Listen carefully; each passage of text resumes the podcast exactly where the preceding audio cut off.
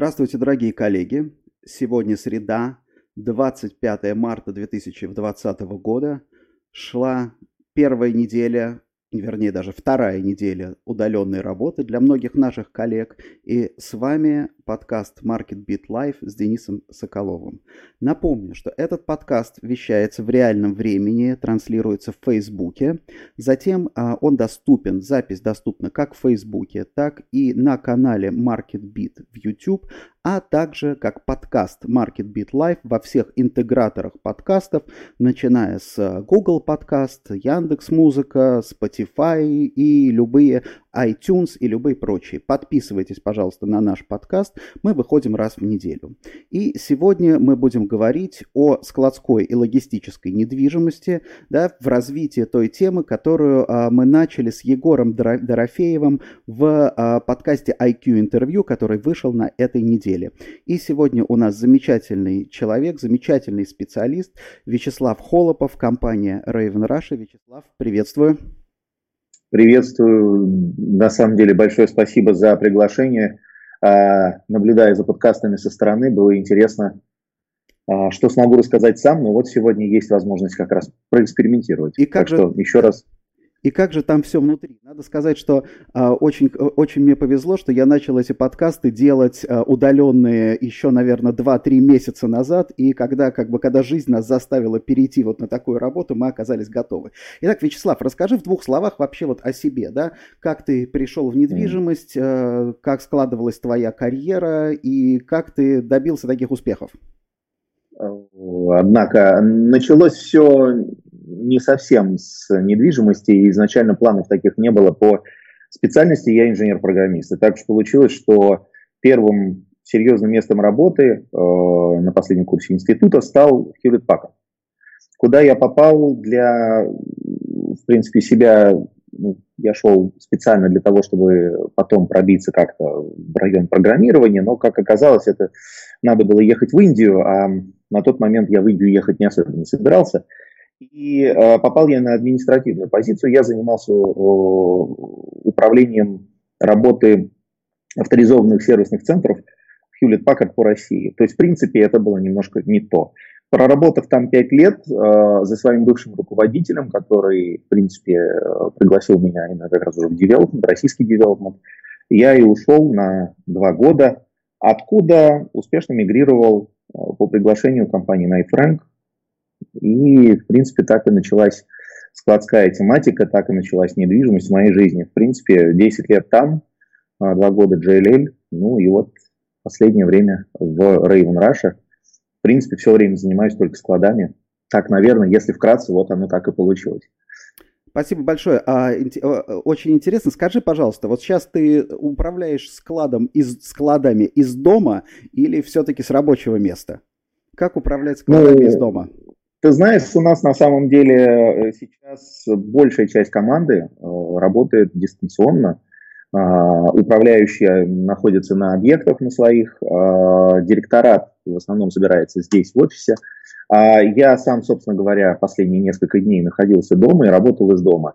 И на сегодняшний момент это становится открытием для многих, э, особенно для клиентов, это хорошо особенно видно, что, оказывается, можно жить, работая дистанционно, оказывается, можно вместо постоянных встреч э, в конкретных там ресторанах, офисах и так далее, не тратить часы на дорогу, а просто позвонить и сделать видеоконференцию. Наши системы, которыми мы пользуемся, позволяют подключать практически безлимитное количество участников и обмениваться, в принципе, информацией в режиме тогда, когда надо. Хотя, конечно, честно скажу, не хватает. Не хватает человеческого общения. Особенно если жена уезжает куда-то навстречу, и ты сидишь дома один, работаешь из дома, вот это не то, это не то. И поэтому я периодически добираюсь до офиса. Я сегодня после э, нашего э, подкаста поеду на склады, поеду, соответственно, в Климовск. Э, и, в общем, не хватает, конечно, мне немножко вот не хватает лично э, именно персонального общения. Но в целом, в целом, Оказалось, что эта работа, она вполне возможна дистанционно, удаленно, и это удобно для клиента в том числе. Смотри, как интересно. Мы все э, в бизнесе в недвижимости много лет говорили об удаленной работе, о том, что да, вот за этим будущее. И вот вдруг для нас это становится неожиданностью. Скажи, пожалуйста, вот, понимаешь, вот я заметил, что у меня нагрузка в связи с удаленной работой сейчас увеличилась, причем вот так вот ощутимо. Процентов, наверное, на 30, я полагаю, да? Вот скажи, как у тебя вот с этим? Есть два момента. Первое – это когда нагрузка увеличивается по причине внешних обстоятельств, когда Второй момент – это когда ты действительно сам себе накидываешь больше работы. Дело в том, что а, а, утро в дистанционном режиме начинается на полтора часа, два раньше, а, и оно и заканчивается, в принципе, вот это утро где-то уже ближе к ночи. А вечера а, не, настает, не настает вообще, да, получается? Нет, нет, сразу начинается ночь, ты просто где-то падаешь рядом с этим же компьютером. А проблема в том, что а, оказывается, что дома ты а, не имеешь отвлекающих факторов, таких как коллеги, друзья, с кем-то пойти перекусить в кафе, выйти на улицу, подышать воздухом, у тебя постоянный рабочий режим. Есть еще несколько моментов, которые меня, конечно же, э, не радуют. Это то, что организация встречи, она не может быть вот настолько спонтанной, как в офисе. Лежал человек и сказал, все, пойдем, ты мне нужен прямо сейчас. Нужно позвонить, договориться с ним, договориться со вторым коллегой, с третьим. После этого уже как-то сделать виртуальную комнату и туда набрать. Угу. Но вот э, это единственный момент, который медленнее, все остальное, конечно же, быстрее. И как ни странно, сейчас многие вещи связаны еще и с тем, что мы все занимаемся формированием новых процессов, новых подходов, новых правил для того, чтобы эта работа, которую мы сейчас вот опять же делаем дистанционно, она была успешной. Поэтому появляются новые требования по контролю, наверное, появляются новые требования по э, физическому взаимодействию, потому что э, довести документы из места в место э, не, и при этом, опять же, обеспечить это вовремя, в срок и так далее, учитывая, что подписант у тебя в одном месте, в другом находится печати, а, бухгалтера и юристы в разных местах, вот это все-таки начинается другая внутригородская логистика, которой только предстоит заниматься. Но в целом э, приходится просто, может быть, еще и больше работать, потому что это проще. Мы не отвлекаемся, мы не уходим никуда. И, конечно, к вечеру ощущение, что ты так в понедельник опять пятница, и во вторник опять пятница. Ну, то есть что-то вот такое оно есть. есть. Вот очень здорово, что э, в тебе столько, столько оптимизма, да, Егор Дорофеев тоже говорил о том, что логистический сегмент, склады, в принципе, в моменте чувствуют себя очень неплохо. Вот расскажи, пожалуйста, что ты видишь вот на сегодняшний момент с точки зрения, мы понимаем все, что, конечно, наверняка есть пик, пиковый спрос на площади э, под хранение, там, допустим, гречки и масок там и прочих там товаров, как бы товаров такого пикового спроса, но вот, вот сейчас как ты видишь этот рынок? Ну, есть несколько вещей. Первое, соглашусь, что а, именно то, что мы видим сейчас, может полностью отличаться от того, что мы увидим через пару дней. А, этот рынок, он является все-таки инновационным. Мы, мы тот инструмент, который позволяет жить ритейлу. Мы тот инструмент, без которого невозможна торговля. Поэтому, на самом деле, складской рынок, он а, важен, он нужен и а, он востребован. Сейчас, на текущий момент, та волна, которая затрагивает торговые центры, на сегодняшний момент не докатилась до складского сегмента. Действительно, ситуация на текущий момент у нас, например, она неплохая, но при этом это не значит, что оно не поменяется на следующий день, потому что мы полностью зависим от наших клиентов. И вот как будут чувствовать наши клиенты, я очень надеюсь, что у них все будет хорошо с учетом той поддержки, которая сейчас дается правительством, которая будет, опять же, оказываться экономике, а, что они все-таки пройдут через эти а, экономические перипетии довольно спокойно. Вот, потому что сейчас, на текущий момент, у нас а, ну, недавно вышел отчет годовой, действительно хорошие показатели, но это может поменяться в любой момент. Мы полностью зависим от экономики партнеров, наших клиентов и, конечно же, всего вот этого рынка. Поэтому чем быстрее закончится вирусно-нефтяная кризисная ситуация уже и я хотел, да, я, я хотел нажать кнопку, чтобы запикать, да, то, что ты, то, что ты пытался произнести. вот. Скажи ну, мне. я сам, я сам запикал. я, я, я, так, так. я понял. У меня, нет, если честно, у меня пока еще такой кнопки нет, но чувствую, что мне придется ей обзавестись скоро. А, скажи мне, пожалуйста, вот все-таки пиковый спрос, вот к вам приходят с, пик, с какими-то вот срочными запросами, нам срочно что-то нужно. Однозначно. Вот, да, и что это, что а, это такое? Продукты питания, как ни странно, mm все-таки все еще они. А, короткие сроки для фармацевтов, И для э, продуктов питания, да, это сейчас то, что является востребованным. Это не долгосрочные контракты, то есть заявки на короткий срок, но они поступили от э, крупных сетей, э, и, в принципе, это не удивительно. Идет подготовка на всякий случай к э, ситуации, когда вот эти скачкообразный рост спроса, он опять вдруг может возникнуть. Потому что то, что мы видели раньше, ну, в принципе, вот в магазинах началась паника, начали все скупать, но мы же видим складской блок. И я могу сказать, что склады действительно полные, то есть в принципе никакого повода для паники не было. А, по этой причине я гречку не покупал. И нам, нам, конечно, в этом смысле чуть проще, а, но складской сегмент очень хорошая лакмусовая бумажка. Mm-hmm. Если начинаются проблемы э, сверху, вот, да, то есть на, что, на море море начинает штормить, не обязательно его промешивает до дна. Вот пока у нас мы, мы видим как раз вот этот донный уровень, мы mm-hmm. являемся той самой базой для ритейла, которую пока еще не трясет. А у вас сейчас есть свободные площади? Да, свободные площади есть, их количество уменьшается. Оно, в принципе, уменьшается уже не первый, наверное, а второй год. Э, и пока, пока, по крайней мере, не возникает новых строительства на горизонте, э, у клиентов не так много возможностей прийти куда-то еще. Mm-hmm. Большие блоки найти, опять же, на рынке ну, довольно трудно. У нас их, в принципе, тоже становится все меньше и меньше свободных опций и переговоры продолжаются, что меня на сегодняшний момент, конечно же, радует. То есть э, долгосрочные контракты готовы люди заключать. Скажи, со, со стороны государственных органов не было пока какого-либо интереса ну, к, там, к формированию каких-то дополнительных резервов складских, там чего-то, ничего не было подобного? Я вообще не видел государственных органов на этом рынке, по крайней мере, пока, за исключением, может быть, э, того случая, когда нужно было политехнический музей где-то разместить, его экспозицию на время ремонта. И, а, по-моему, не так давно вот решилась э, с Госфильмом, опять же, ситуация, они будут сами себе строить какой-то там складик. Хотя раньше, в принципе, ходили по рынку искали. То есть, на самом деле, как-то вот больше с ГОС э, или там РОС приставкой а, организации практически на этом рынке не появляется. Он чисто коммерческий, а государственные органы могут пользоваться теми складами, которые находятся так и так в их собственности. И ну, такой понятно, недвижимости да. довольно много. Поэтому, в принципе, на коммерческом рынке я их особенно и не вижу. Поэтому нет, такого вот такого типа обращений к нам не приходило. Ну и, конечно же, надо будет еще спросить, опять же, того же самого Егора Дорофеева, потому что вы все-таки у нас э, передняя линия. Э, хотите того или нет, все заявки идут к вам. Ну, понятно, да. Я на самом деле спрашивал уже. Меня э, просто ходят периодически слухи о нормировании, соответственно, распределения продуктов питания, да, на случай каких-то жестких э, карантинных мер. И понятно, что если такие меры будет государство принимать, то, соответственно, должно быть, должно формироваться, должен формироваться такой дополнительный резерв э, для крупных городов. Но пока, судя по всему, как бы признаков того, что это делается, в общем-то, мы тоже не видим. Слушай, ну если так подумать, то баз, которые обеспечивали продуктовую безопасность э, в каждом городе, было несколько всегда штук.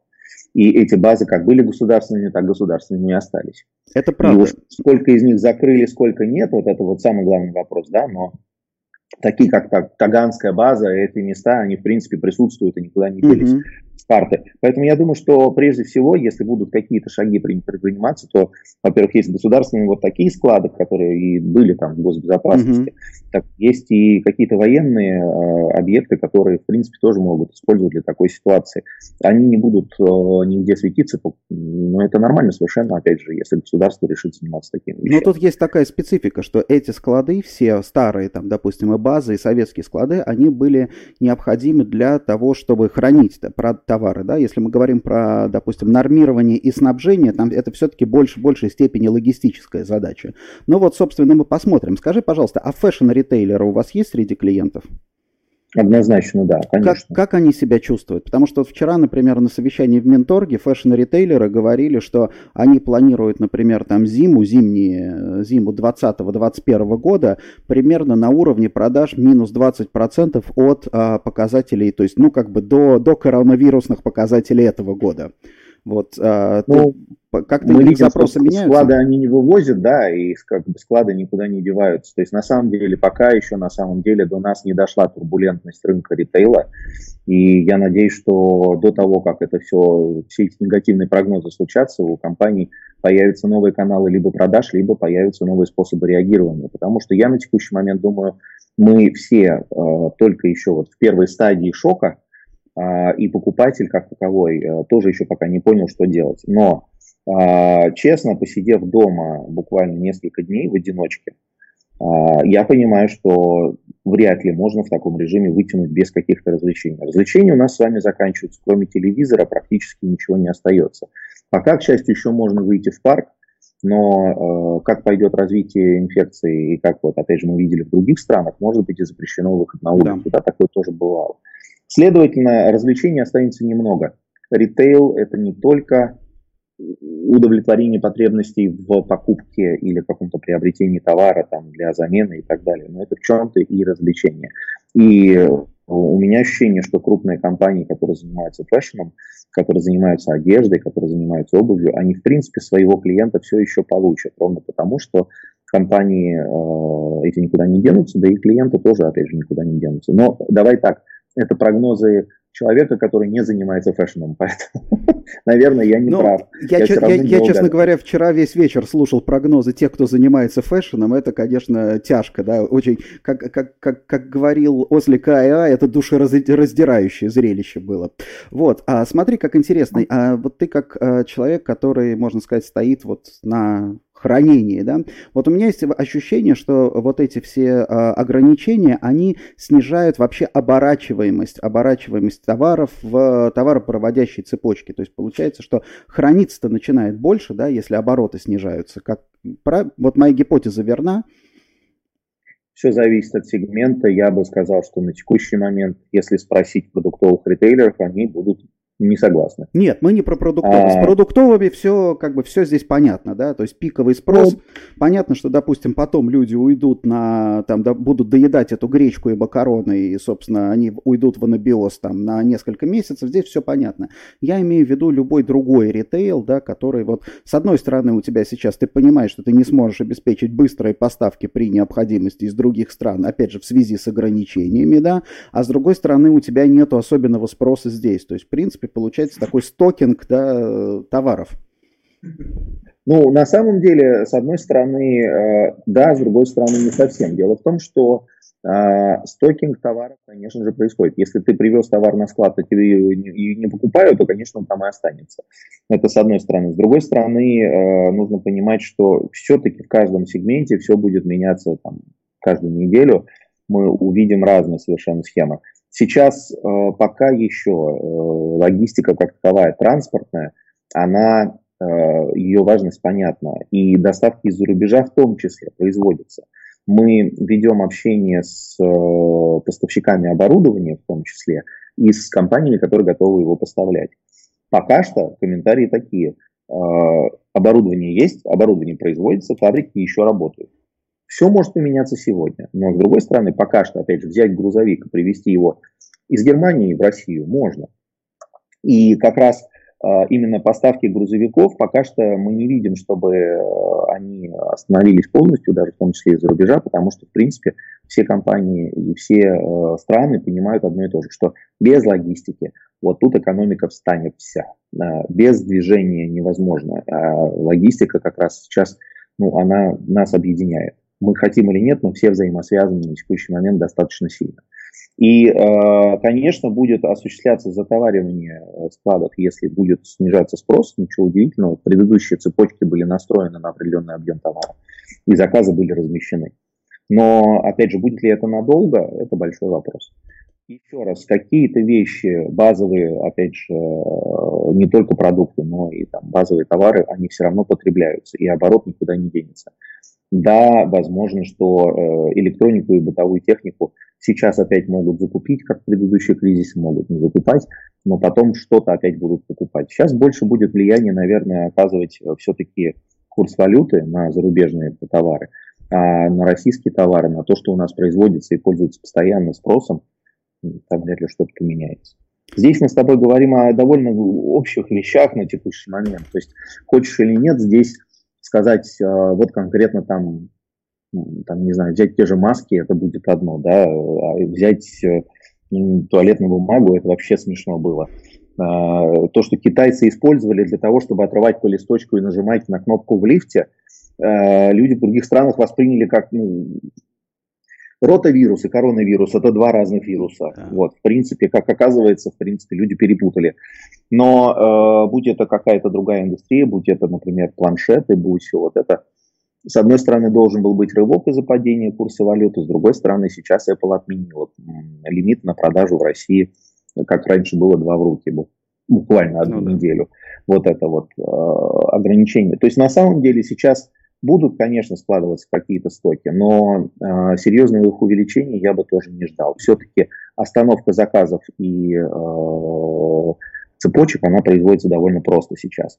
Если посмотреть, то э, эффективность любой там, торговой сети, любого ритейла, она была еще и в том, чтобы товар быстро доставлялся, а не задерживался где-то в пути. Никому mm-hmm. не хочется морозить товарные, в товарных запасах Конечно. деньги и тем более во время транспортировки. То есть, если транспортировка у тебя занимает 2 дня, это одно, но если 10 дней, это совсем другое. Деньги 10 дней заморожены против двух. Поэтому на текущий момент, если посмотреть то, как работала транспортная логистика, с моей точки зрения, она была достаточно эффективной. И остановить ее не так сложно. Поэтому на сегодняшний момент э, серьезного перезатоваривания из-за того, что вот грузовики наконец начинают подходить к нам, этого нет. Если только то, что шло по морю, э, тот, тот заказ, который размещался там два месяца назад и так далее, вот только тот запас, наверное, можно рассматривать в качестве такого крупного прихода на склады. Но еще раз говорю, жизнь пока что не то чтобы не закончилась, она продолжается. В каждой стране по-своему. В России на сегодняшний момент мы только десятый, по-моему, или одиннадцатый день живем в ситуации, когда у нас реально введены какие-то ограничения. Первые три месяца наличие коронавируса практически, ну, там, два с половиной. Мы же все гуляли по улицам, ходили по барам, ресторанам, ничего не было, там, проблем со спортом. Спортзал закрыли только вот на этой неделе. Ну, то есть, э, мы говорим о том, что в России, скорее всего, вот это вот, это торможение, оно совпало с поставками последними из тех предыдущих заказов. Я не ожидаю серьезного увеличения стоков из-за этого. Знаешь, вот что немножко пугает? В прошлый кризис в России а, люди скупали телевизоры, в этот кризис гречку. Вот, вот эта вот тенденция, конечно, немножко такая вот пугающая. Что будет следующее, это вот совсем да, страшно представить. Вот в этой связи. Ну, мы проходили, ведь и лишние телевизоры у людей были. Ну, сейчас будет лишняя гречка, но это не так плохо. Телевизоры хотя бы нельзя было съесть, а это Гречка ну вот, кстати, да, пригодится. Да, кстати, да, лишний телевизор а, это, это, сплош, это сплошной вред. Скажи мне, пожалуйста, вот а, сейчас много разговоров о том, что а, люди, опробовав, привык, привыкнув к онлайну, а, к онлайн-ритейлу, к доставкам, к покупкам, уже не вернутся в офлайн или, по крайней мере, изменят свои паттерны потребительские навсегда. Вот ты что со своей стороны видишь в этом смысле? А, я, к сожалению, Здесь э, не могу, наверное, сильно объективно выступить по той причине, что я жуткий приверженец онлайн-ритейла.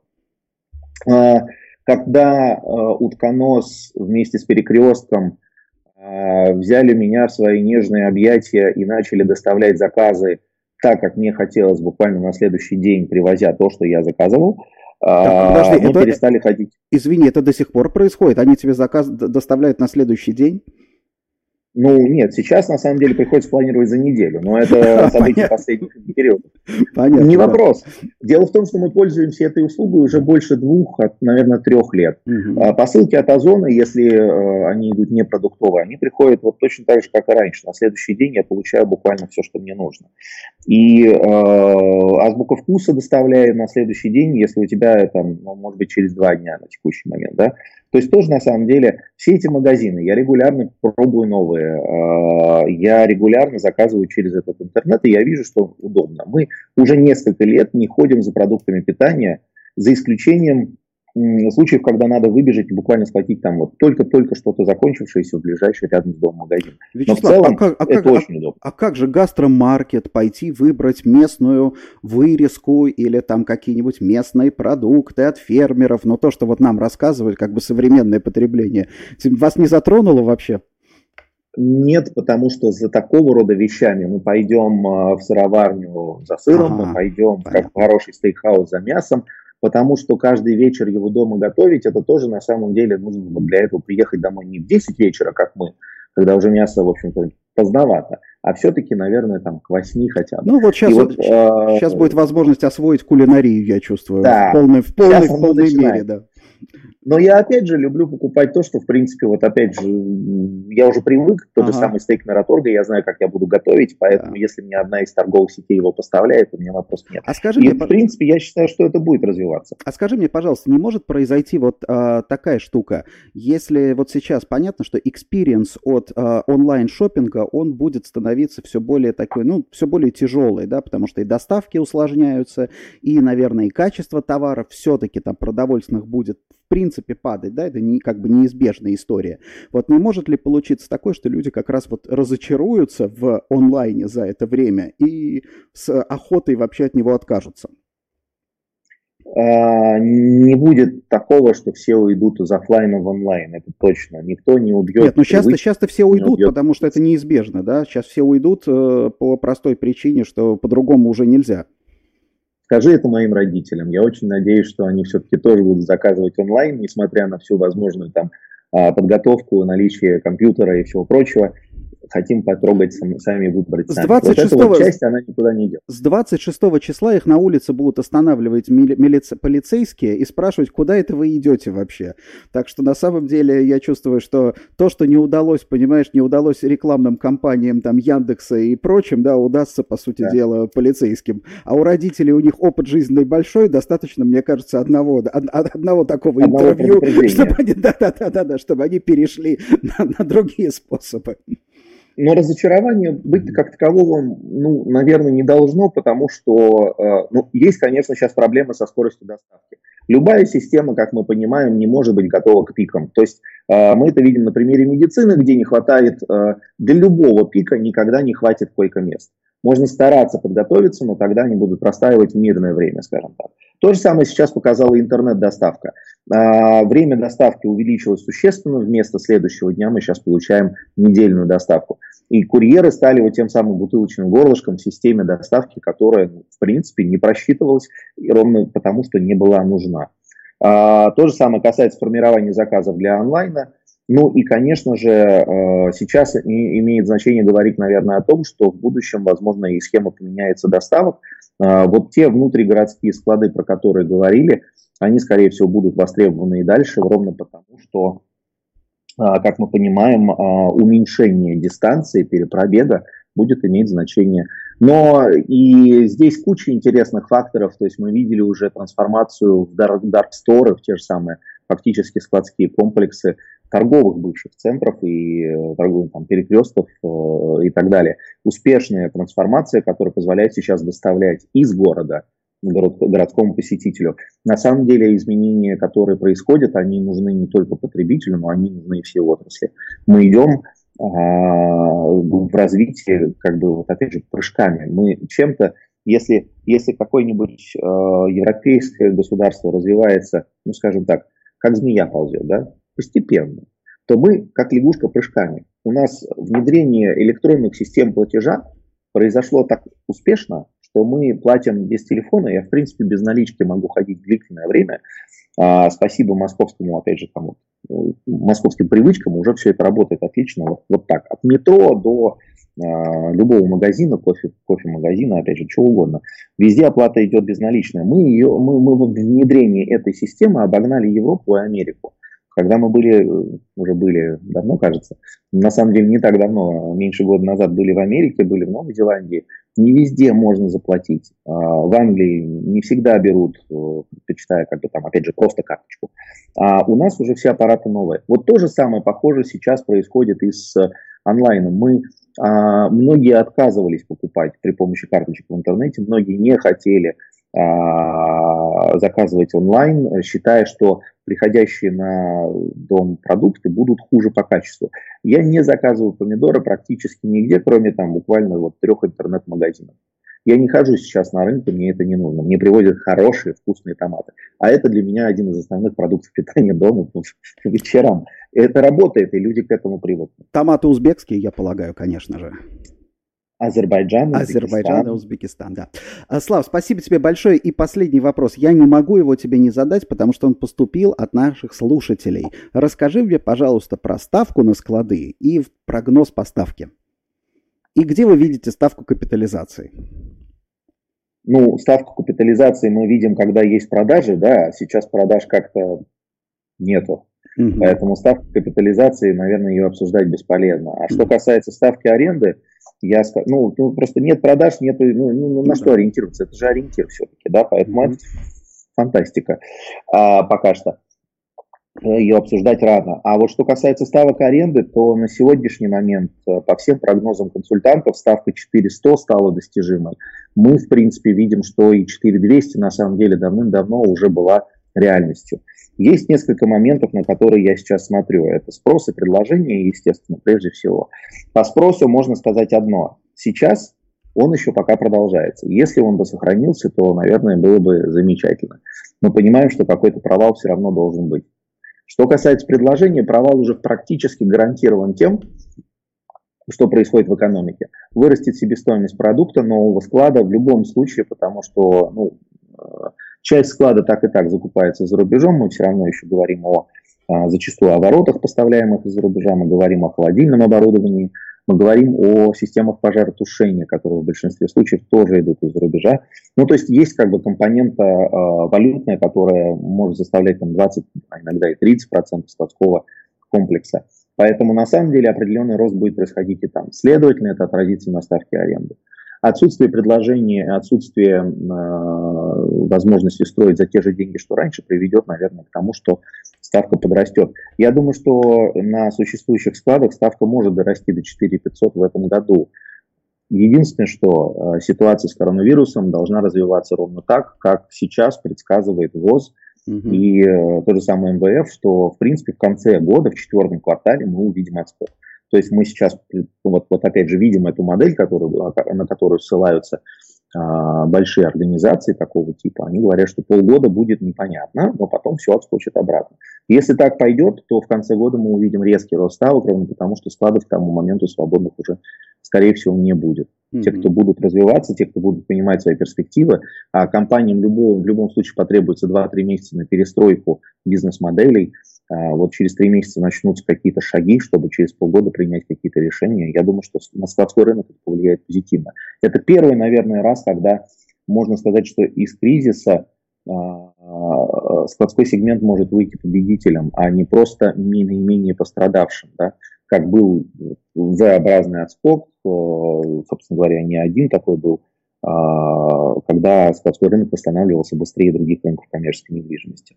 Я еще напомню, что в принципе складов в России построено не то чтобы слишком много. У, нас не было большого избыточного объема. Поэтому сейчас ставка 4200 скорее всего, будет восприниматься уже нормально. 4500 в конце года, если э, верить, вот опять же, прогнозам по поводу того, как пойдет экономика, ну да, наверное, тоже реально.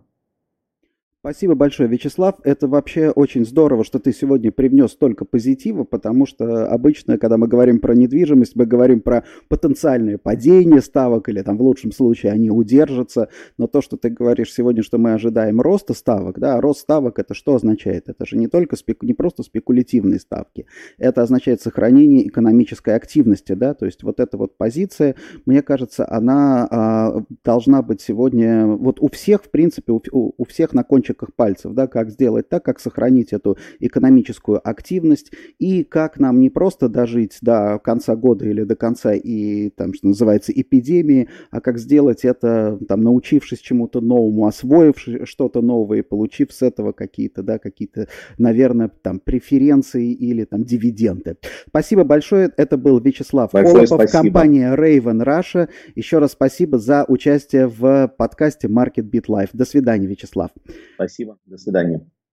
Коллеги, а, спасибо большое за ваше внимание. Небольшой анонс. А, следующий подкаст Market Beat Live а, будет на следующей неделе в среду. И я приглашу к участию нашу бывшую коллегу Алсу Зианшину, которая была директором по маркетингу в московском офисе Кушмана Уэйкфилд, а сейчас она работает в нашем лондонском офисе. И мы поговорим с ней о том, как осуществляется маркетинг недвижимости, в чем разница между маркетингом недвижимости в Москве, в России и Великобритании, и о том, как британцы переживают а, сегодняшнюю эпидемию. Напоминаю вам, подписывайтесь, пожалуйста, на наши подкасты в ваших агрегаторах iTunes, а, Acast, а, App Store, э, Яндекс Музыка, все что угодно, канал MarketBeat Live на YouTube, группа MarketBeat в Фейсбуке и, пожалуйста, подписывайтесь на мою ленту. До свидания, э, дорогие коллеги, и хороших вам рабочих часов. Счастливо! Thank you.